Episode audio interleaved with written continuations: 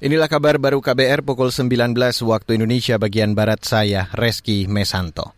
Saudara Transparansi Internasional Indonesia atau TI merilis Indeks Persepsi Korupsi atau IPK Indonesia 2022 menurun 4 poin menjadi 34. Angka itu menjadikan peringkat Indonesia turun sebanyak 14 peringkat dari posisi 96 menjadi 110. Deputi Sekretaris Jenderal TI Wawan Heru Suyatmiko mengatakan capaian IPK 2022 itu merupakan skor terendah sejak era reformasi. Menurutnya, indikator ekonomi menjadi tantangan perusahaan dalam menerapkan sistem anti korupsi dengan kemudahan investasi yang diberikan negara. Perdebatan di dalam indikator ekonomi adalah juga bagi negara-negara dengan tipikal development countries, kita mau memilih investor yang bisa meningkatkan pertumbuhan ekonomi yang seperti apa. Ada negara-negara yang punya tingkat ratifikasi kepatuhan angkeknya, mereka membentuk undang-undang anti korupsi yang strict gitu ya.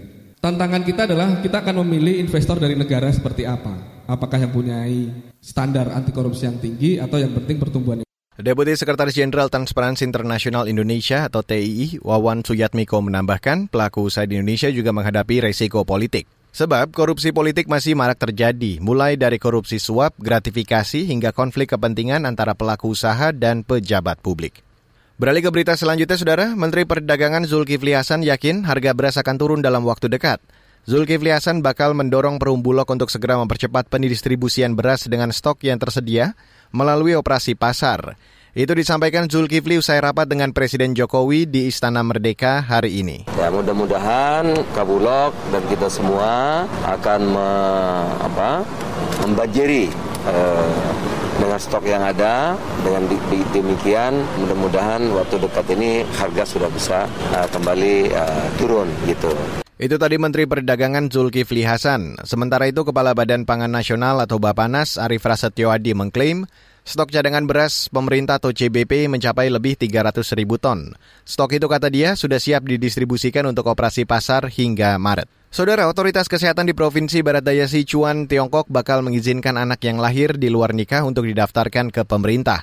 Komisi Kesehatan Sichuan menyatakan langkah itu bertujuan untuk mempromosikan pembangunan populasi jangka panjang dan seimbang.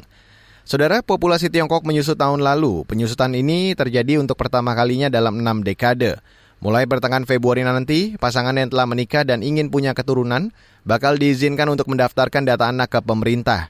Jumlah anak yang didaftarkan tidak dibatasi.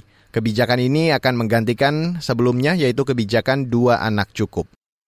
Demikian kabar baru yang dipersembahkan oleh KBR, saya Reski Mesanto.